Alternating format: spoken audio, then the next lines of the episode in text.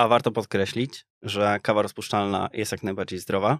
E, podkreślają to specjaliści, ale co ważniejsze, też podkreślają to badania naukowe, bo patrząc na kawę, patrzymy głównie na nią przez pryzmat zawartości kofeiny i polifenoli. No i kawa rozpuszczalna nie dość, że zawiera kofeinę, to często też zawiera więcej polifenoli. W swoim tempie. Podcast sieci fitness CityFit.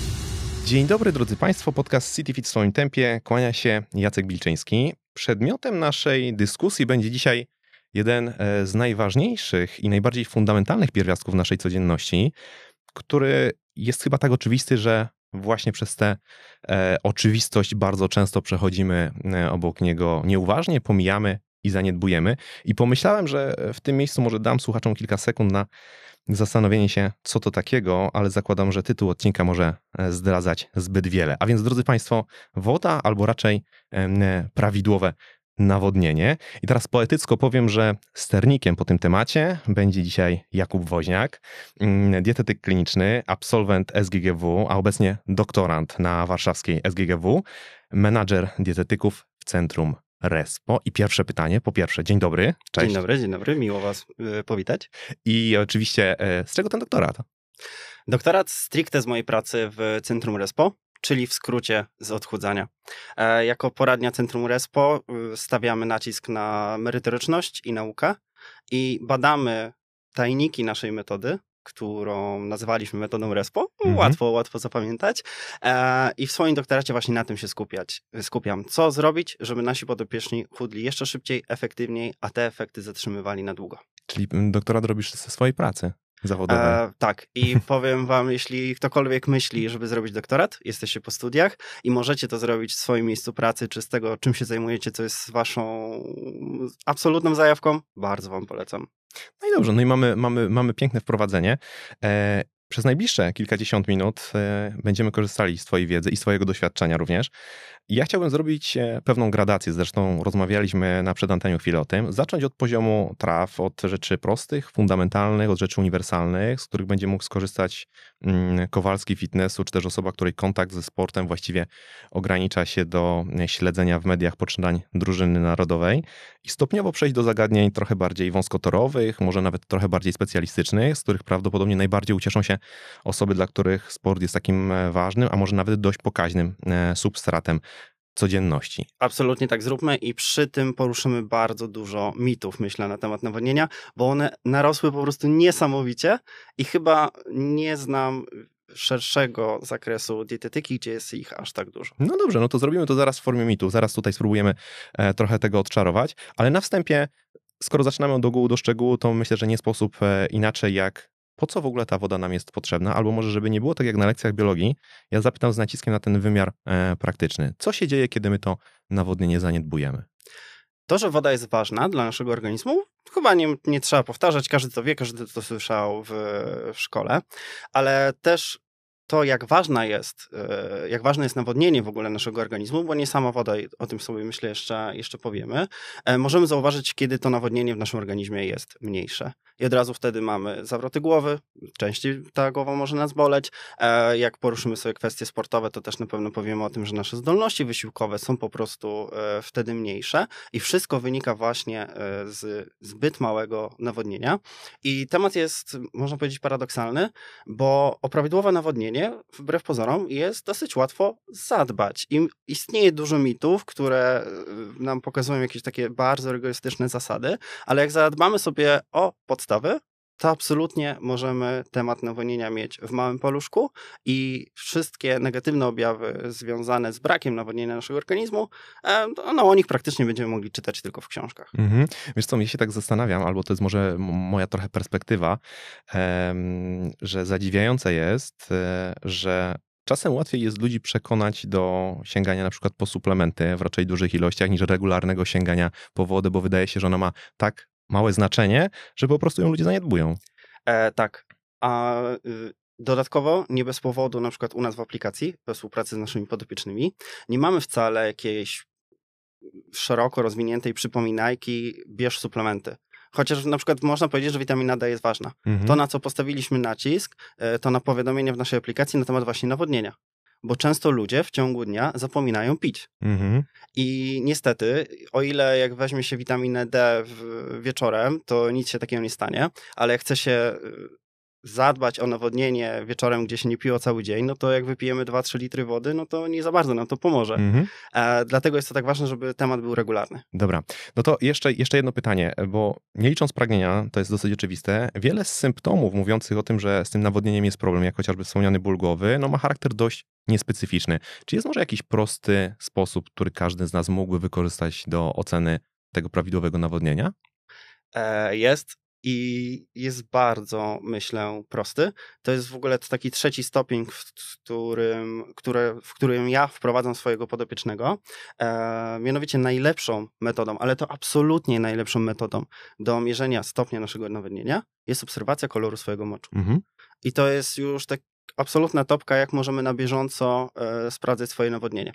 Bo są dwie pozostałe metody. Pierwsza e, mówi nam tyle, że na kilogram naszej masy ciała powinniśmy spożywać 30-35 ml płynów. E, no i fajnie, i taka standardowa, załóżmy, osoba ważąca 60 kg będzie spożywała od 1800 do 2 litrów e, płynów. Ok, ale to nie bierze nam pod uwagę tego, w jakiej sytuacji aktualnie danego dnia ta osoba jest. I czasem to realne zapotrzebowanie na płyny może wynosić 1500, a czasami 2,5 litra, więc nie jesteśmy za bardzo w domu. Możemy też y, to zapotrzebowanie na płyny określić za pomocą kaloryczności diety. I tutaj na każdą kalorię przy, przy, przychodzi nam 1 ml, ale znowu te wartości będą dosyć podobne i znowu nie bierzemy pod uwagę tego, co robimy w ciągu dnia. Mhm. A te dni nasze są bardzo różne. Ja na przykład jestem dzisiaj u Ciebie na podcaście, praktycznie cały dzień e, będę pracować biurowo, będę mieć pracę siedzącą. E, jak pójdę na trening, zapotrzebowanie na płyny będzie większe, ale tak naprawdę jest ono tak usienniając nieco mniejsze niż zwykle. Jak będą wakacje, będę wychodził codziennie na rower, bo podobnie jak Ty bardzo lubię e, kolarzówkę, -hmm. więc to też jest moje hobby. E, będzie cieplej, będę się bardziej pocił, od razu zapotrzebowanie na płyny może być nawet 50, 60, 70% wyższe. Dlatego ta obserwacja barwy naszego moczu jest tak dobra, bo nasz mocz pokazuje nam w odstępach 2-3 godzinnych, jaki jest stopień naszego nawodnienia. Mhm. I to jest super wyznacznik. I tu od razu pytanie, w jaki kolory celujemy? I celujemy na pewno w kolory jasno-słomkowy, jasno, jasno-żółty. Czasami może być nawet przezroczysty. Tym za bardzo bym się nie przejmował. Niektórzy mówią, że jak mamy już przezroczysty mocz, to mówimy o przewodnieniu, ale w praktyce, jak jesteśmy takim właśnie zwykłym kowalskim, no to nic złego nam się tutaj nie stanie. Z kolei, jeśli ma, nasz mocz jest y, żółty, ciemnożółty, pomarańczowy, czasami nawet wręcz y, brunatny, jakby nie, nie róbmy tego, nie idźmy w tym kierunku, to nasz organizm mówi nam, jesteś odwodniony, musisz się napić. I to jest zasada, z którą we współpracy z potopiecznymi bardzo lubię wprowadzać, bo bardzo nie lubię takich zero-jedynkowych wyznaczników pij 2 litry wody mm -hmm. dziennie, bo zaraz będę mieć podopiecznego, który pójdzie w góry, e, będzie tak naprawdę wtedy potrzebował na przykład nawet 4 litry płynów, e, no i trzymając się tej sztywnej zasady, będzie przez większość dnia odwodniony. Jasne, czyli nie wtłaczamy nikogo w e, sztywny szablon, bo on może nie być dla niego, e, dla niego odpowiedni, Zdecydowanie. bardziej elastycznych rozwiązań. No dobrze, no to przejdźmy w takim razie do tych praktycznych sposobów e, prewencji i porozmawiajmy o tym, co pić powinniśmy, albo może jak e, nawodnia, na, nawadniać się, się, powinniśmy. I zróbmy to w takiej formie, ja, to, ja tu zrobię takie podprowadzenie, żebyśmy poszli w tę sekcję takich faktów, mitów, e, trochę twoją osobą odczarowali popularne tezy. Zacznijmy może od samej wody. Mm, czy woda, którą my pijemy, może być z bąbelkami, czy musi być bez? Czy to nasycenie dwutlenkiem węgla sprawia, że spłyn staje się gorszy, albo jak niektórzy postulują, niezdrowy? Może być. Ja nawet powiem, myślę, kontrowersyjną e, tezę. Często wolę, aby moi podopieczni pili wodę gazowaną. Teraz dlaczego? E, często współpracuję z osobami, które się źle nawadniają. Źle się nawadniają też przez ten pryzmat, że kojarzą dobre nawadnianie z piciem tylko i wyłącznie wody, która im często nie smakuje. Na przykład ktoś może sobie pomyśleć, że będzie pił tylko muszyniankę, bo ona tylko nawadnia, on jej nie za bardzo lubi. Ale clue jest takie, to myślę trzeba powiedzieć na samym początku, że woda gazowana nawadnia tak samo jak woda niegazowana. A to, co jest dla mnie ważne i dlaczego zrobiłem ten wstęp, e, to jest fakt, żebyśmy pili taką wodę, jaką lubimy. Mhm. I jeśli lubimy wodę gazowaną, to jak najbardziej możemy się na niej opierać. Jeśli nie mamy problemów od układu pokarmowego po wypiciu takiej wody, absolutnie e, bardzo dobry wybór. E, jeśli nie jesteśmy sportowcem, któremu przeszkadza to, że wypił wcześniej pół litra na przykład wody gazowanej i właśnie jest na treningu, absolutnie nie ma problemu. Bo właśnie tylko na samym treningu nie byłbym fanem wody gazowanej, sam jej nie piję, ale na co dzień jak najbardziej tak. Mhm. No, czyli pierwszy mit mamy odhaczony i myślę, że taki kolejny punkt, e, doświadczenie podpowiada mi, że to jest e, też coś, co mm, e, nie jest do końca zrozumiałe. Różnice i zastosowanie wody źródlanej, nisko, średnio i wysoko zmineralizowanej. To na początku sobie e, powiedzmy, woda nisko zmineralizowana to jest taka woda, która ma do 500 mg soli mineralnych na litr, średnio zmineralizowana od 500 do 1500, no i wysoko zmineralizowana powyżej e, 1500 mg tych soli mineralnych na litr. W gruncie rzeczy będziemy na to zwracać uwagę, kiedy kupujemy wodę butelkowaną. To jest w ogóle jeszcze kolejny temat, którego możemy później poruszyć. Em, I kupując wodę butelkowaną, zwracajmy uwagę na ilość wapnia i magnezu, bo to są takie dwa główne składniki mineralne, soli mineralne, które możemy tam znaleźć i picie wody może znacząco wpłynąć pozytywnie na uzupełnienie tych składników w naszej e, diecie. I teraz pierwszą zasadą, wybierając taką wodę, jaką bym się kierował, to zdecydowanie smak. Bo zdecydowanie wolę, żeby mój podopieczny wybrał wodę nawet nisko czy średnio zmineralizowaną, ale taką, którą mu smakuje i będzie ją pił na bieżąco z przyjemnością, Jasne. e, niż na przykład taką już wspomnianą muszyniankę. Ja sam bardzo ją lubię, dlatego przepraszam, będę ją często ten przykład e, się po, Zrobimy lokowanie, dobrze, dobrze. Zrób, zróbmy, zróbmy. E, bardzo dobra woda, dużo wapnia i magnezu, polecam. No ale jeśli ktoś jej nie lubi, no to nie do końca fajnie jest się do niej zmuszać. I patrząc przez ten pryzmat na nasze nawodnienie, to po pierwsze smak, e, po drugie też trzeba patrzeć na to przez pryzmat całości diety, bo jeśli wiemy, że nasza dieta jest dobrze zbilansowana, jeśli nie mamy niedoboru wapnia i magnezu w naszej diecie, e, to nawet wodę nisko zmineralizowaną, wodę źródlaną możemy pić i nic się takiego nie stanie, bo to dlaczego głównie ją pijemy, to woda, a te składniki mineralne są takim dodatkowym profitem, na który można spojrzeć, szczególnie jak mamy na przykład jesteśmy w jakiejś sytuacji, gdzie ta dieta nie jest zbyt dobrze zbilansowana. Mhm, dobrze, czyli znów to e, do pewnego stopnia szyjemy na miarę konkretnej osoby z punktu widzenia smaku i z punktu Tak. widzenia ewentualnie samej diety, ale spróbuję zadać takie szerokie pytanie, na które odpowiedź prawdopodobnie też będzie dość ogólna. Gdybyś spojrzał tak na ogół naszego społeczeństwa, na naszą populację i zakładamy, że mówimy o ludziach, którzy są ambiwalentni i każdą wodę lubią, to zasugerowałbyś im bardziej średnio, wysoko zmineralizowaną, nisko zmineralizowaną? Jak patrzymy na ogół społeczeństwa, to ja bym zasugerował wodę z kranu. Wodę z kranu. No dobrze, no to w takim razie dobrze, to świetny, świetny kierunek. Co z tą kranówką? Czyli picie jest, no już powiedzieć, że jest, że jest skazane, e, ale są też takie postulaty, że to jest niebezpieczne, że, że to może szkodzić naszemu zdrowiu. Wcześniej powiedziałem, że lubię wodę gazowaną, ale zupełnie nie, nie przeszkadza to w piciu wody z kranu, bo piję normalną wodę z kranu i po prostu sobie gazuję ją w SodaStreamie. I Mhm. to jest rozwiązanie, które też bardzo polecam, bo to gazowanie jest większa smakowitość dla mnie tej wody, dzięki temu łatwiej jest mi się nawadniać z przyjemnością. E, Jeśli chodzi o sam temat wody z kranu, zdecydowanie nie bójmy się pić tego rodzaju wody. Zawsze możemy na stronie wodociągów miejskich sprawdzić, czy uznają one za, za y, wodę, którą mamy w kranach za bezpieczną i zdecydowanie we wszystkich miastach w Polsce tak jest. Nawet sprawdziłem sobie, e, mamy dane z, z GUS-u i już 50% Polaków regularnie nawadnia się za pomocą wody z kranu.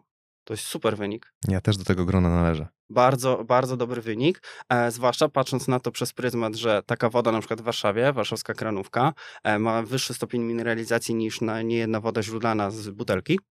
A jak połączymy sobie to z faktem, że taka woda, woda z kranu, jest 2,5 tysiąca razy tańsza od wody butelkowanej, to tutaj zwycięzca jest zdecydowanie jeden. Mhm, jasne. No dobrze, ale to w takim razie może spróbujmy jeszcze tym wątkiem pójść. Co w takim razie z filtrami do wody? Bo e, tutaj też są mm, nieporozumienia. Czy one podnoszą walory zdrowotne płynu, który ostatecznie trafia do naszych ust, czy niekoniecznie? E, niekoniecznie. Na pewno mogą polepszać e, walory smakowe, jeśli smak wody z kranu nam nie odpowiada. To często może też być związane z tym, że na przykład hydraulika w naszym domu nie jest na najnowszym poziomie i może ona wpływać chociażby na zawa- przez zawartość żelaza na smak takiej wody.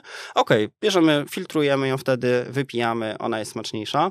E, prozdrowotnie, jeśli mamy do czynienia z dobrą kranówką, no to wręcz filtr może zmniejszać ilość magnezu i wapnia w tej wodzie, więc tutaj mamy nawet lekki, lekki minus. Dlatego też często poleca się, jeśli się filtruje wodę z kranu, e, to poleca się filtrować i też mineralizować przez mineralizatory, które też można, e, można kupić. To, co na pewno polecam, no to filtrować wodę z kranu do ekspresu, czy też do, do, do czajnika, do, do żelazka. Tak naprawdę mam wrażenie, że częściej do tego używam filtra do wody niż filtrując sobie wodę po prostu e, do, picia. spożycia. Mhm. A jeśli chodzi o takie normalne picie, leję prosto z kranu i piję, najwyżej y, zagazuję sobie taką wodę.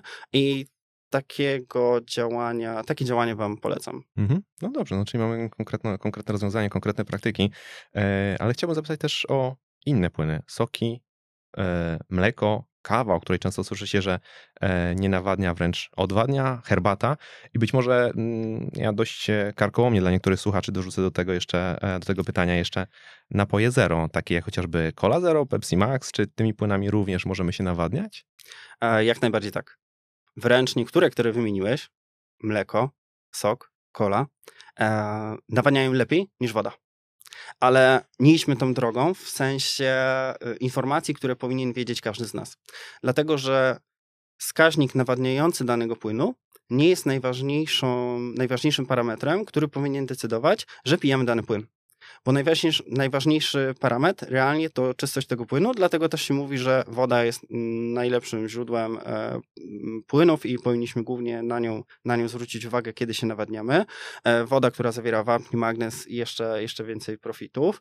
I oczywiście można powiedzieć, że e, sok, mleko nawadnia lepiej niż woda, głównie dlatego, że zawiera więcej elektrolitów i węglowodany, co wpływa na nawodnienie.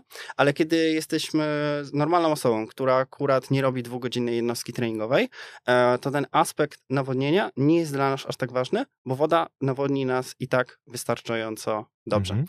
I a propos herbaty, mam jedną anegdotkę. Słuchamy. E, jeszcze przed, e, jeszcze parę lat temu, jak jeszcze byłem studentem, współpracowałem z podopieczną. Podopieczna, kobieta, 65 kilo, 30, 30 parę lat, chciała się odchudzać. Dieta 1700 kalorii, dosyć spory deficyt energetyczny, wszystko powinno iść zgodnie z planem. No i miałem dwa tygodnie, brak, mamy brak spadku masy ciała. No to robimy klasycznie wywiad, czy stosowałaś się do diety, tak, wszystko jem zgodnie z planem, czy się dobrze nawadniasz, tak, dobrze się nawadniam. Nawet Kuba, e, tak mówiła mi moja podopieczna, pije bardzo dużo zielonej herbaty, bo słyszałam, że ta zielona herbata wręcz działa pozytywnie e, na odchudzanie. Domyślam się już o co chodzi. No i tak mówię, no rzeczywiście tak jest, że, że jakiś tam e, wpływ, e, wpływ ma. No i ja ci Kuba powiem, że ja, ja jej piję nawet dwa litry dziennie i nie chudnę. Butelka? No ale, no słuchaj, no to jak pijesz tą herbatę? Może ją słodzisz? Nie no Kuba, przecież ona jest słodka. Ale jak to słodka? No bo to, to jest ten Lipton 2 litry e, w mhm. butelce. E, więc kochani, przez tę opowieść chcę wam powiedzieć, że płynne kalorie to nie jest nic e, dobrego i zdecydowanie może to a, e, po pierwsze zniweczyć e, tempo naszego odchudzania, czy też nawet wyrwać nas z tego deficytu energetycznego. Dwa, jest to jedna, myślę, z najmniej optymalnych ścieżek, żeby zjeść cokolwiek, żeby przyjąć jakieś kalorie, bo tych kalorii praktycznie nie zauważamy. Mhm. I te płynne kalorie właśnie przez te płyny, e, to jest coś naj, myślę, że najgorszego pod kątem, co możemy zrobić nawadniając się właśnie. Czyli jak wymieniłeś te kilka płynów, to ja od razu miałem w głowie, ok, to ma kalorie, tego, to nie ma kalorii i tak dalej, bo kaloryczność płynów to jest coś, co bardzo łatwo wbija nas w dodatni bilans kaloryczny, przez to możemy spożywać więcej kalorii a, y, i przez to też mm, możemy mieć gorszą kontrolę naszej masy ciała. Mhm. I tutaj możemy przejść sobie do napoju właśnie zero, które... Zaraz przejdziemy, ale jeszcze muszę wziąć pod lupę tę kawę bo ona też jest bardzo ważna. A to jest tak. strasznie kontrowersyjny temat. E, I zupełnie nie wiem dlaczego, powiem ci szczerze, bo już kilka lat temu bardzo głośno się mówiło o tym, że kawa jak najbardziej nawadnia. Zwłaszcza jeśli jesteśmy regula jeśli regularnie pijemy tę kawę. No bo okej, okay, jeśli mamy te 18 lat, zaczynamy pić kawę, ten bilans płynów może być lekko na niekorzyść. Ale to nie jest tak, że jak wypijemy jedną kawę czy dwie, to na przykład będziemy musieli spożyć dodatkowo litr wody, żeby zrekompensować mm -hmm. ten mhm. wydatek e, wody w naszym organizmie. Raczej tu mówimy o wartościach 10-15%. Ale załóżmy, ja jestem osobą, która pije 3-4 filiżanki kawy dziennie i jak najbardziej wliczam to sobie w bilans płynów. Ba, nie bez powodu w aplikacji Respo, jak wbijasz sobie nawodnienie, jakie, jakie płyny spożywasz, też ta kawa jest. Dlaczego? Bo jak najbardziej ona nawadnia i jak najbardziej wbijamy to w bilans płynów.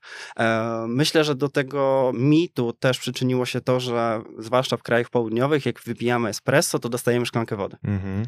E, no i człowiek może sobie pomyśleć, kurczę, daje mi szklankę wody, to pewnie to espresso mnie odwodni i mam wodę, żeby się nawodnić. No ale przyczyny są zupełnie inne i Włosi no, nie są dietetykami, którzy na to zwracają uwagę. Raczej jest to kwestia kultury, więc uściślając, Kawa, jak najbardziej super. 3-4 filiżanki kawy dziennie działają prozdrowotnie, działają pozytywnie na nasz organizm, nawet pod kątem chorób sercowo-naczyniowych.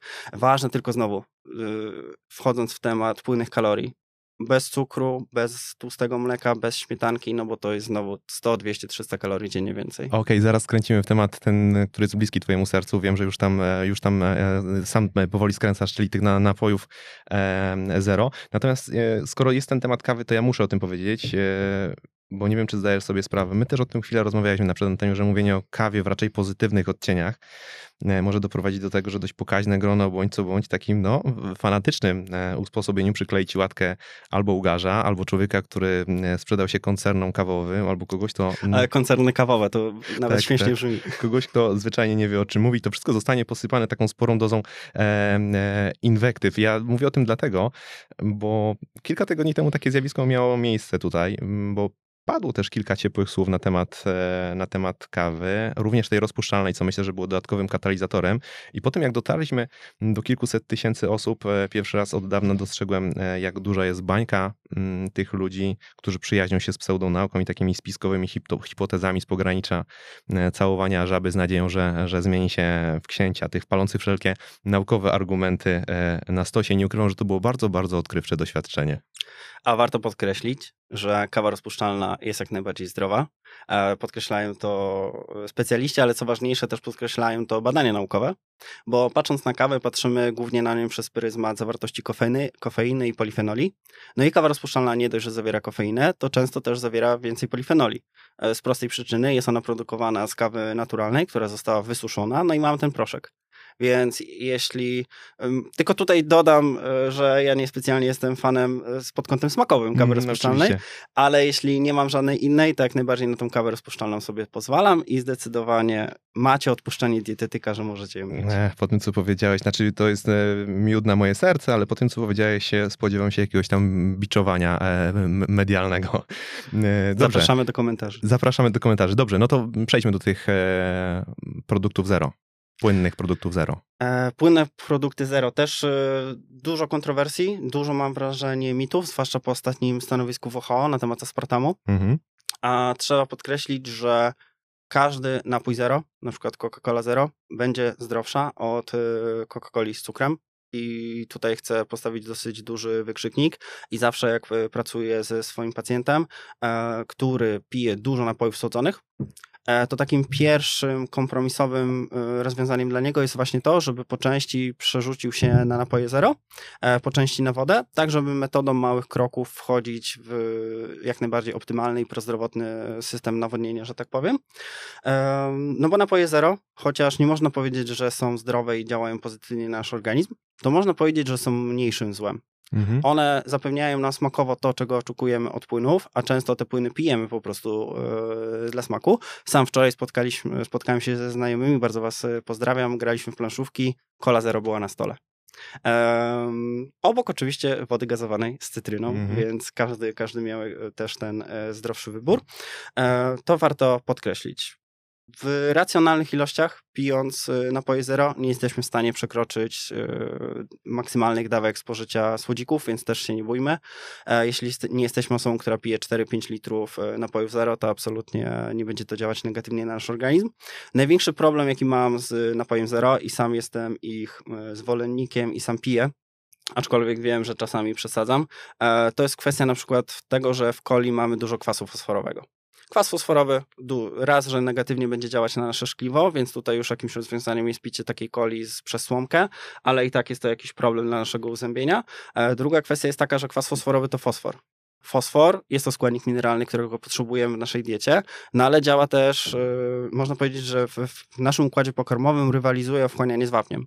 I jeśli mamy sytuację, gdzie załóżmy jakaś kobieta w okresie menopauzy ze zwiększonym zapotrzebowaniem na wapń, ma też yy, takie przyzwyczajenie, że pije duże ilości, na przykład coli zero, a przy tym spożywa mało produktów mlecznych i mało produktów ogólnie bogatych w wapń, no to możemy mieć taką sytuację, że ona jeszcze bardziej pogarsza swój stan zdrowotny. Mhm. To ja jeszcze tylko dopytam krótko e, i odpowiedź nie musi być super precyzyjna, ale gdybyśmy jakieś mogli widełki mm, spróbować podać, bo powiedziałeś racjonalne ilości. Ile to według ciebie jest racjonalna ilość?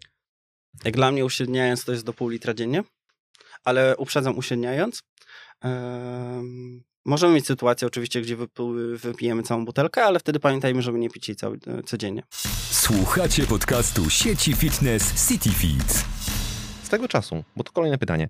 Był taki nurt, który zachęcał do unikania spożywania płynów, e, w domyśle teraz e, chodzi o wodę, do posiłków. Miał to być taki zabieg, który jest niebezpieczny, który wpływa negatywnie na, na proces trawienia. Rozwodni nam kwas żołądkowy Tak, e, i chciałbym, żebyśmy, żebyśmy się z tym rozpra- rozprawili. Czy spożywanie płynów, wody, podkreślę to jeszcze raz, do posiłku niesie ze sobą jakieś zagrożenia i, i należy tego unikać? E, Jakichkolwiek płynów nie. W tym e, wodę jak najbardziej. Zwróćmy na to uwagę, że nas, nasz żołądek ma jakieś tempo opróżniania. I jak będzie, że tak powiem, pełny, to my to raz odczujemy poczuciem sytości. Eee, dwa, on sobie absolutnie poradzi z tym, co, co przyjął. I nawet jeśli wypijemy do naszego posiłku przed czy w trakcie posiłku litr, półtora litra płynów, to jak najbardziej będzie to działać negatywnie na wchłanianie, na rozwodnienie tych soków żołądkowych. Em, jest to taki mit, który nie wiem do końca na, na jakim mechanizmie by, się opierał, no bo tak naprawdę często e, te osoby, które mówią, że nie można pić e, do posiłku, m, do, do kanapek nie wypiją nie, szklanki wody, a na przykład na obiad zjedzą zupę. A dla naszego organizmu on nie rozróżnia tego, czy, czy przyjął zupę, czy kanapki z wodą. Dla niego to jest po prostu jakieś tam pożywienie z jakąś ilością płynów i nie będzie to dla niego żadnym wyzwaniem, żeby mógł sobie to strawić. Okej, powiedziałeś tu pewną fajną rzecz i ja spróbuję przyłożyć tutaj lupę do tego tematu, e, a mianowicie, czy my możemy nawadniać się również produktami stałymi albo produktami półpłynnymi? Ja się uśmiecham, bo mam kolejną anegdotę. Dobrze, to słucham. Em, jakiś czas temu z moim współlokatorem zrobiliśmy zakład. I tutaj Florek, bardzo cię pozdrawiam. E, zakład polegał na tym, obydwaj byliśmy biegaczami, on nadal został, ja zostałem dietetykiem, już tak dużo nie biegam. E, zakład polegał na tym, kto spożyje więcej pożywienia w ciągu 24 godzin. Wstaliśmy rano, poszliśmy do Lidla, kupiliśmy maksimum warzyw i owoców, no bo one mają mało kalorii, dużą masę, można było ich dużo zjeść. Drodzy Państwo, tak się bawią dietetycy. Tak, to, to są nasze zakłady, nie polecam, nie, nie powtarzajcie tego w domu. Zjedliśmy absolutnie dużo, około 6 kg każdy. Tego dnia nie wypiłem ani szklanki wody. Do toalety chodziłem średnio co godzinę. Mój mocz był jasno, naprawdę bardzo jasny, bardzo przezroczysty. Ta anegdota, choć bardzo mm, skrajna, pokazuje nam, że nie tylko woda nas nawadnia, nasze pożywienie też jak najbardziej. I może nie namawiając was do jedzenia 6 kg warzyw i owoców w ciągu dnia, bo to jakby nie patrzeć, to było troszkę męczące, e, chcę też powiedzieć przez to, że jak najbardziej to, co jemy, zawiera wodę, jak najbardziej nas nawadnia. I nie dziwcie się, że jak będzie czerwiec, będzie sezon na truskawki i będziemy jedli po kilogramie czy po półtora kilograma w ciągu dnia, to, że będziemy też przez to mniej pili, bo jak najbardziej owoce i warzywa, zwłaszcza tutaj o nich właśnie mówię, e, zawierają płyny i ja się bardzo cieszę, kiedy przynajmniej te 800 ml, litr płynów właśnie z tego pożywienia moi podopieczni spożywają, bo to po prostu świadczy o tym, że jedzą dużo warzyw i owoców. Mhm. I żeby to też e, tutaj tak wyjaskrawić, e, podawałeś na początku naszej rozmowy zapotrzebowanie na wodę, w jakie wartości warto byłoby celować, produkty, które są produktami stałymi albo półpłynnymi, wliczają się w cały ten, e, w całe to zapotrzebowanie. Jak najbardziej, jak najbardziej tak. I też zwróćmy uwagę, że na przykład jak teraz mamy styczeń, początek stycznia, jest dosyć y, zimno, chociaż aktualnie w Warszawie jest chyba z 5 Mhm. stopni, e, no to też naturalnie ciągnie nas do płynów innych niż woda i na przykład będziemy pić więcej herbat, będziemy więcej pić y, naparów zioło- ziołowych, y, może więcej nieco kawy, zwłaszcza jeśli wstajemy rano. E, I na tym przez to będziemy też spożywać po prostu mniej wody i jest to jak najbardziej naturalne i też jak najbardziej tego rodzaju płynu, płyny wliczajmy w nasz bilans. Jasne, super, no dobrze. No to e, myślę, że jeden z ostatnich punktów tej, tej sekcji. E, czy płyny można przedawkować? Już o tym co nieco mówiłeś, e, ale chciałbym jednak się nad tym chwilę pochylić. Czy, czy tutaj stoimy na takim stanowisku, że można przedawkować, czy raczej od przybytku głowa nie boli? Ja bym chciał może sprecyzować. Chodzi mi w tym momencie o wodę, bo mm, chyba ten nacisk na wodę jest tutaj dosyć zasadny. Chciałbym wykluczyć e, z tego możliwie dużo takich dodatkowych substancji, które w płynach potencjalnie mogą się znajdować, jak na przykład wspomniana wcześniej e, kawa i kofeina w niej zawarta, która może być jakimś tam czynnikiem limitującym. Mhm. Teoretycznie można, ale w praktyce byłoby to bardzo trudne. Mm, bo mamy w pewien sposób takie naturalne odzewy, żeby nie pić aż tak dużo wody, bo o przedawkowaniu mówimy, jeśli wypijemy w dosyć krótkim okresie czasu 5, 6, 7 litrów często, nie? A nie mamy takiego zapotrzebowania, bo aktualnie nie, pocimy się zbyt intensywnie, nie mamy wysoko intensywnego e, wysiłku, więc jeśli pijąc butelkę wody, czy w lato pijąc dwie butelki wody, boicie się, że się przewodnicie, mm, to raczej takiego ryzyka nie ma. Okej, okay, no dobrze. A, to jeszcze jedna rzecz, e, która przyszła mi do głowy, którą myślę, że warto byłoby tutaj troszeczkę poruszyć, bo my nie dotknęliśmy kwestii e, seniorów, a jest taka grupa i mówi się, że ona jest bardziej narażona na, na, na odwodnienie. Więc pytanie moje, czy ta metryka rzeczywiście ma znaczenie i wraz z tym życiowym stażem mogą pojawić się jakieś problemy, które nie są e, znane e, młodym, młodym ludziom. Samo nawodnienie u osób starszych jest jeszcze bardziej ważne. Głównie z tego powodu, że osoby starsze mają zaburzone poczucie łaknienia. Łaknienia i też yy, poczucia pragnienia. To, mhm. miałem na, to miałem na myśli. Przez to mogą rzadziej wypijać płyny, często mamy tak, że opiekując się osobą starszą, musimy jej wręcz przypominać, napiszesz szklanki e, wody. I jest to bardzo ważne, bo o ile zapotrzebowanie na te płyny nie jest większe u osób starszych, wręcz może być mniejsze, no bo ta osoba starsza często ma mniejszą aktywność fizyczną i mniej się poci, aczkolwiek często zapominają o nawadnianiu, i trzeba o tym pamiętać, żeby regularnie te osoby to robiły, e, no bo im jesteśmy starsi, tym te minusy braku odpowiedniego nawodnienia będą coraz większe. No dobrze, no to odetnijmy to teraz taką kreską i zróbmy takie krótkie podsumowanie w takich kilku punktach, jak takie nawodnienie optymalnie mogłoby wyglądać w ciągu dnia. Oczywiście nie mówimy teraz o aktywności fizycznej, do aktywności fizycznej przejdziemy zaraz, jako taki oddzielny punkt. Co pić, ile pić, kiedy pić, jak pić. Tak jest. Wstając rano, pamiętajmy, żeby wypić sobie szklankę wody. Z cytryną musi być? E, nie musi być z cytryną, chyba że bardzo lubimy. E, cytryna nie jest tutaj jakimś tam szczególnym wyznacznikiem i nie będzie aż tak bardzo wpływać na nasze nawodnienie. E, dlaczego rano? Z prostej przyczyny. Po przerwie nocnej jesteśmy lekko odwodnieni, jesteśmy po 8-10 godzinach w łóżku. Mam nadzieję, że tyle śpicie i to nawodnienie jest na mniejszym poziomie. Później pijmy płyny regularnie. I tutaj znowu anegdota. Dosłownie wczoraj miałem wideokonsultację z moim podopiecznym Michałem, e, który o 11 powiedział mi pełen takiej dumy, Kuba, byłem już na treningu i wypiłem już 2,5 litra płynów.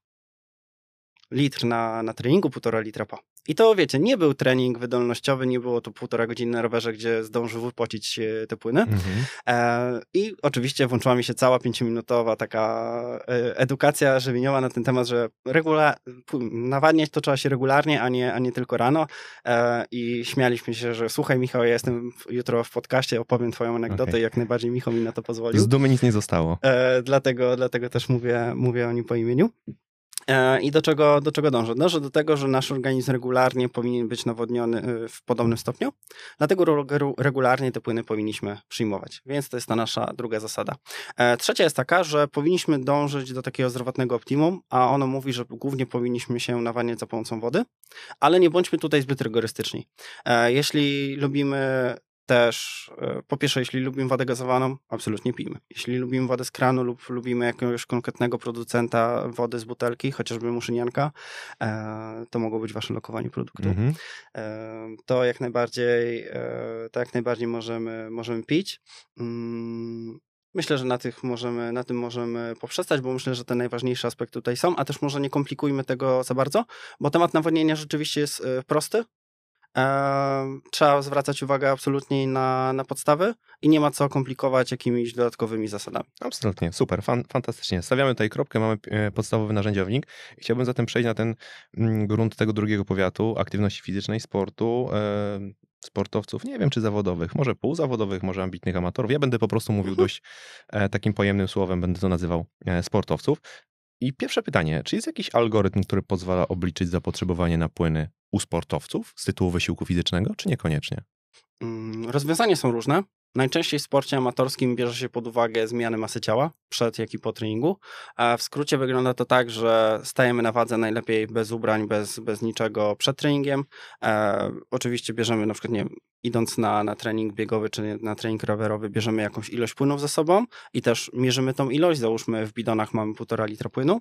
Później bezpośrednio po treningu rozbieramy się, wycieramy się do, do sucha, no i patrzymy, jak nasza ciała, masa ciała się zmieniła. Takim optimum jest to, żeby nasza masa ciała po takim treningu się nie zmieniła, no bo mieliśmy ten płyny w bidonach, to może świadczyć o tym, że jesteśmy dobrze nawodnieni. Niestety często będzie tak, że nasz sportowiec będzie ważył kilogram, półtora kilograma mniej. A musimy wiedzieć, że zmniejszenie naszej masy ciała w toku treningowym nawet o 2-3% może wiązać się ze zmniejszeniem wydolności wysiłkowych nawet o 20-30%. Mhm. To jest bardzo dużo, zwłaszcza im wyżej idziemy w sport z amatorskiego do sportu zawodowego, no to to jest po prostu przepaść. Absolutnie. Dlatego to nawodnienie jest jednym z najważniejszych rzeczy, które musimy robić podczas y, treningu ale też do kwestii nawodnienia trzeba podejść przez pryzmat tego, jaki trening robimy. Bo ile w sportach wydolnościowych, gdzie e, bazujemy na w dużej mierze na tlenie, dużo się pocimy, e, to te zapotrzebowanie na płyny będzie dużo większe. W sportach walki oczywiście też, bo tam jest dużo beztlenu, ale też e, dużo emisji płynów na, na zewnątrz, poprzez pod chociażby. Tak, jak jest, idziemy na sobie na siłownię, mm, no to to ma mniejszy aspekt. Oczywiście powinniśmy się nawadniać podczas tego treningu, ale jakbyśmy zrobili sobie taki eksperyment znowu, że wchodzimy na wagę przed i po treningu, no to zauważycie, że ten spadek masy ciała jest y, dużo mniejszy. E, I tutaj na przykład na siłowni już sama woda będzie wystarczać w kierunku nawodnienia, a w, w, sportach wydolnościowych już częściej będziemy z wody przechodzić w napoje izotoniczne, ale myślę, że ten temat jeszcze No jasne, no to dobrze, no to, to, to, to spróbujmy w takim razie. E, w jaki sposób właśnie to zapotrzebowanie na, na te płyny tutaj warto byłoby realizować, albo przy użyciu jakich płynów, e, czy to jest właśnie zależne od czasu trwania, od rodzaju wysiłku, czy są jakieś inne pierwiastki, które moglibyśmy wziąć na, na tapet? Proszę cię bardzo. E, w dużej mierze jest to uzależnione od czasu wysiłku. E, przyjmuje się, że jeśli wysiłek trwa powyżej 90 10 minut, to już powinniśmy przejść z napoju z wody w kierunku napoju izotonicznego z prostej przyczyny. Im dłuższy wysiłek i idący z wysiłku siłowego w kierunku wysiłku wydolnościowego, e, w tym większe zapotrzebowanie na płyny podczas e, samego wysiłku, większe zapotrzebowanie na energię tu i teraz, a napój izotoniczny to jest napój, który zawiera od 6 do 7, czasem 8% węglowodanów. W związku z tym te węglowodany będą stanowiły jakiś taki bufor energetyczny dla naszego organizmu. W mniejszym stopniu organizm będzie e, czerpał z zapasów glikogenu mięśniowego. Dłużej będziemy w stanie kontynuować e, wysiłek fizyczny na, określonej, e, na określonym poziomie. Dodatkowo napój izotoniczny ma ten plus, że zawiera elektrolity. Głównie tutaj o sód będziemy walczyć, bo głównie sód wydalamy wraz z potem podczas takiego wysiłku. Mhm. Jeśli mamy na przykład dwugodzinny bieg, bardzo się pocimy, to jest pewne ryzyko hiponatremii. Hiponatremia, czyli e, zbyt niskie stężenie sodu w, w naszej krwi. E, w związku z tym nawadnianie się takim izotonikiem, który ten sód zawiera, będzie przeciwdziałać temu procesowi, a ten proces nie dość, że zagraża, zagraża naszemu zdrowiu, no to jeszcze oczywiście zmniejsza naszą wydolność. Mhm. Okej, okay, no dobra, powiedziałeś o, o tych napojach izotonicznych, to ja bym chciał chwilę się nad tym zatrzymać, chwilę się nad tym pochylić, bo one rzeczywiście bywają wykorzystywane częściej albo rzadziej e, w sporcie, e, ale popularnością też cieszą się, zresztą nie tylko w sporcie, napoje energetyzujące. Obecnie trzeba się legitymować e, odpowiednim wiekiem, tak, tak już pełnoletnością, tak, trzeba się legitymować pełnoletnością, żeby można było je nabyć. Ja zakładam, że większość potrafi w jakiś tam sposób je rozróżnić, ale mimo wszystko chciałbym, żebyś jednak nam je scharakteryzował i, i, i żebyś nam powiedział, rozjaśnił, jakie one mają zastosowania, kiedy warto po nie sięgać, e, ewentualnie w jakich ilościach, czy w ogóle warto po nie sięgać. Powiedziałeś już to nieco o napojach izotonicznych, więc to mamy, więc jakby ja rozwinę to, to pytanie o te napoje izotoniczne, czy to powinien być według ciebie napój izotoniczny kupiony, czy robiony samodzielnie, czy są tu jakieś algorytmy, czy jest pełna dowolność? Jeśli używamy napojów izotonicznych często, bo jesteśmy na przykład mm, hobbystycznie kolarzem czy, czy biegaczem, to polecam kupić taki napój izotoniczny w proszku. E, z dwóch przyczyn. Po pierwsze jest taniej wychodzi nam per butelka takiego płynu. E, po drugie mamy większą kontrolę nad tym, ile użyjemy tego proszku i jeśli użyjemy go w odpowiedniej ilości, to mamy pewność, że ten napój jest izotoniczny, a nie na przykład hipertoniczny. Hipertoniczny, czyli będzie zawierać więcej soli mineralnych i więcej węglowodanów niż byśmy chcieli, no i wtedy niestety on nie nawadnia aż tak dobrze jak napój izotoniczny. E, to po pierwsze. I przechodząc do napojów energetycznych, mają one tą różnicę od izotoników, że mają po prostu kofeinę. I głównie dlatego je pijemy. Z definicji też, z, z tego co widzę w sklepach, najczęściej napój energetyczny będzie mieć około 32 mg kofeiny na 100 ml, e, czyli na przykład półlitrowa puszka z około 160 mg te e, kofeiny będzie zawierać. I jest to bardzo fajna ilość e, kofeiny na przykład przed treningiem. Czyli jak już chcemy nie mamy dostępu na przykład do kawy i chcemy pobudzić się przed treningiem, zwiększyć nasze zdolności wysiłkowe. I tak naprawdę tutaj mówimy o każdym rodzaju y, wysiłku siłowego, wydolnościowego, e, beztlenowego interwałowego, e, to jak najbardziej ta kofeina będzie działać pozytywnie. Więc zwykle, jak nie mam dostępu do kawy, to ja staram się na te 30-40 minut taki napój energetyczny e, wypić, e, bo to zapewnia mi dodatkową dawkę kofeiny. Zwykle na trening chodzę z domu, więc dostęp do kawy mam, więc e, nie mam tego. Więc wybierasz kawę wówczas. Tak, wybieram po prostu kawę. Z tej przyczyny, że dostarcza mi tego, co chcę, czyli kofeiny, a jest znacznie zdrowszym wyborem. No bo nie można powiedzieć, że energetyki są zdrowe. Mhm. I nie bez powodu one są teraz zakazane. Właśnie od 1 stycznia weszła ustawa, która zakazuje sprzedaż energetyków osobom poniżej 18 roku życia. Chociaż tutaj mam pewną hipotezę i może rynek to zweryfikuje, zobaczymy, bo ta ustawa bierze pod uwagę wszystkie napoje, które mają powyżej 150 mg kofeiny na litr. E, standardowy energetyk ma 320. I teraz boję się, że zaraz wyjdą energetyki, które zawierają 149 mg kofeiny na litr, tak żeby były dopuszczone do obrotu przez e, dzieci, przez, nast e, przez nastolatków.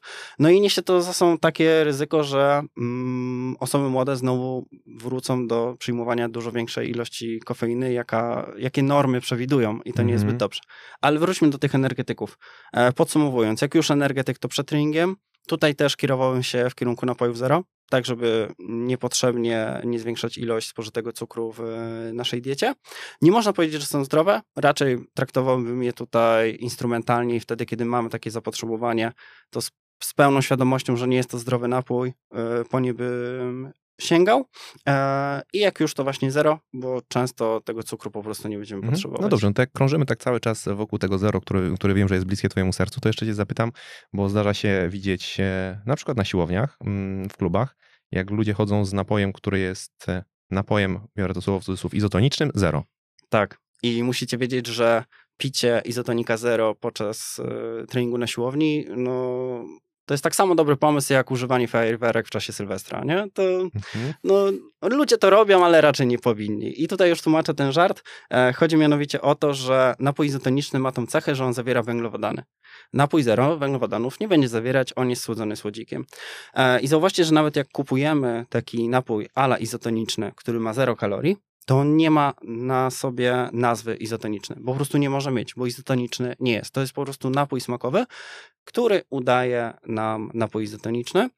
I o ile jesteśmy na siłowni, no to to jest nawet fajniejszy wybór niż izotonik, no bo prawdopodobnie na siłowni ten izotonik nie jest nam potrzebny, jeśli robimy 60-minutową jednostkę treningową siłową.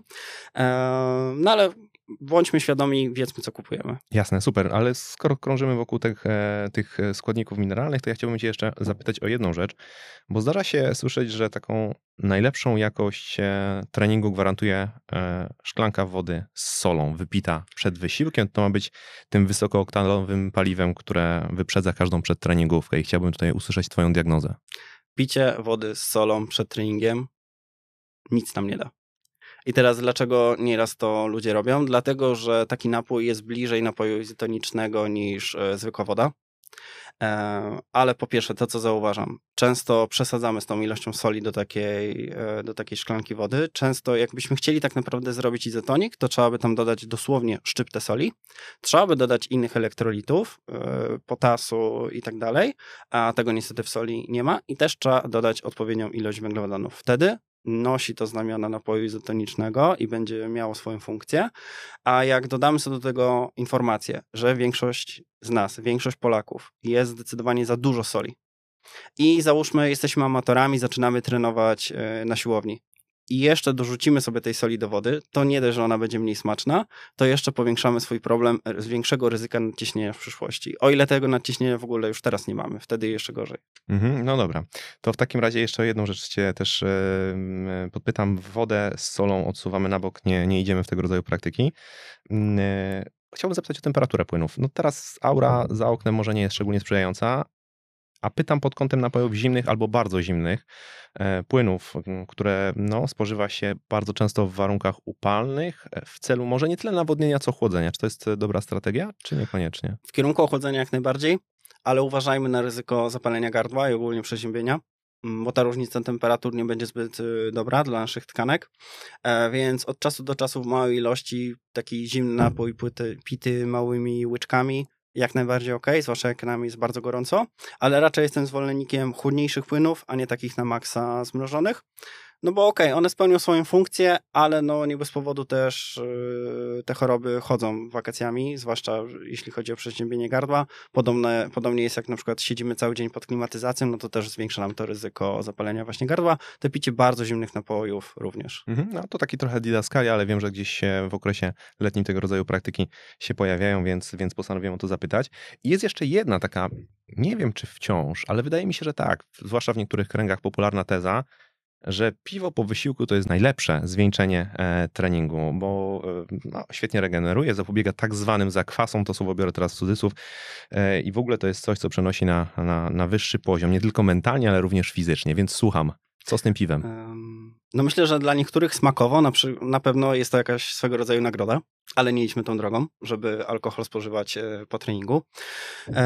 Regeneruje, może regenerować, ale jak już to piwo zero, i regenerować tylko i wyłącznie zapasy naszego glikogenu mięśniowego. Z prostej przyczyny piwo zero zawiera pewne ilości węglowodanów, e, nawet podobne ilości co izotonik i co ciekawe, taka mała ciekawostka, piwo zero lepiej nawadnia nieco niż woda, więc na przykład bezpośrednio w trakcie treningu czy też po treningu będzie dobrym, e, lepszym nieco wyborem niż woda, chociaż ono jest lekko gazowane, więc też niezbyt dobrze raczej po. E, ale powiedzmy sobie jasno, takie piwo po aktywności fizycznej nie jest zbyt dobre, zwłaszcza z alkoholem będzie utrudniać naszą regenerację, będzie utrudniać regenerację włókien mięśniowych, e, więc zdecydowanie nie zalecamy. Mhm, no dobrze, no to pięknie. To mamy tutaj, myślę, że kilka takich e, solidnych, żelaznych punktów. Gdybyśmy mogli spróbować też to znów zrobić takie odcięcie i zebrać to w taki kilkupunktowy, praktyczny narzędziownik. Co w takim razie i jak w takim razie e, powinniśmy się nawadniać w trakcie wysiłku fizycznego? Mhm. E, głównie w czasie wysiłku powinniśmy pić wodę i na to trzeba zwrócić uwagę. Jeśli wysiłek jest powyżej 90 minut, możemy e, sięgnąć po izotonik. Nawet możemy sobie to mieszać, czyli na przykład przez pierwsze 60 minut wysiłku woda, później izotonik, to zależnie od tego, jak się czujemy, na jakim poziomie tak naprawdę sportowym jesteśmy. Ale jak większość z nas ćwiczy amatorsko, ćwiczy krótkotrwale, woda będzie najlepszym wyborem. Woda nawet bez większych dodatków. Tutaj możemy sięgnąć sobie po tą klasyczną zasadę, jak się nawadniać w ciągu takiego normalnego dnia, czyli pijmy to, co lubimy, z tym takim małym disclaimerem, że raczej woda gazowana w mniejszej ilości podczas treningu, no bo będziemy się gorzej czuć. To może jeszcze jedna taka rzecz tytułem podsumowania takiego podkreślenia. To, o czym mówimy, czyli to nawadnianie w trakcie wysiłku fizycznego i ta ilość spożywanych płynów, to jest coś dodatkowego do naszego zapotrzebowania, o którym wspominałeś na początku naszej rozmowy. Tak, do, y, dokładnie, bo musimy pamiętać, że w czasie wysiłku fizycznego wydalamy większe ilości płynów. I nawet jak się nie pocimy, to większej ilości będziemy wydalać poprzez to, że mamy nasilono, nasilane oddychanie. E, z każdym oddechem tracimy nieco wody poprzez e, parę wodną, więc to też będzie wpływać na to, że tej wody będziemy potrzebować po prostu więcej. Ja tak jeszcze z, z własnej gdzieś tam praktyki, teraz przyszło mi to do głowy, mm, zauważam, że w sportach, w dyscyplinach sportowych takich, które odbywają się w wodzie, mam na myśli pływanie, bardzo często wydaje się, że tam się człowiek nie poci, że jest w wodzie i w trakcie tej aktywności bardzo często ludzie w ogóle nie, e, się nie nawadniają. E, też o tym słyszałem.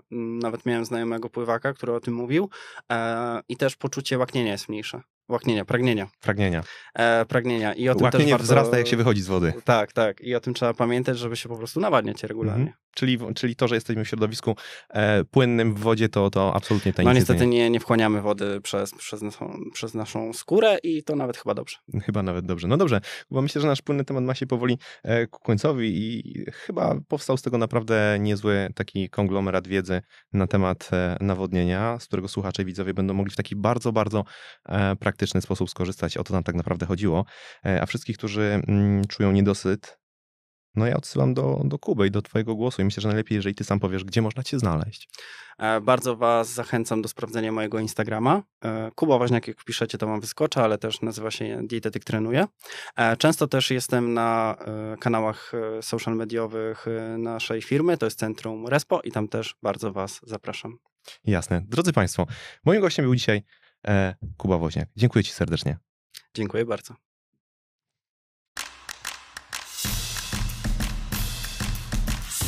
Swoim tempie. Podcast sieci fitness CityFit.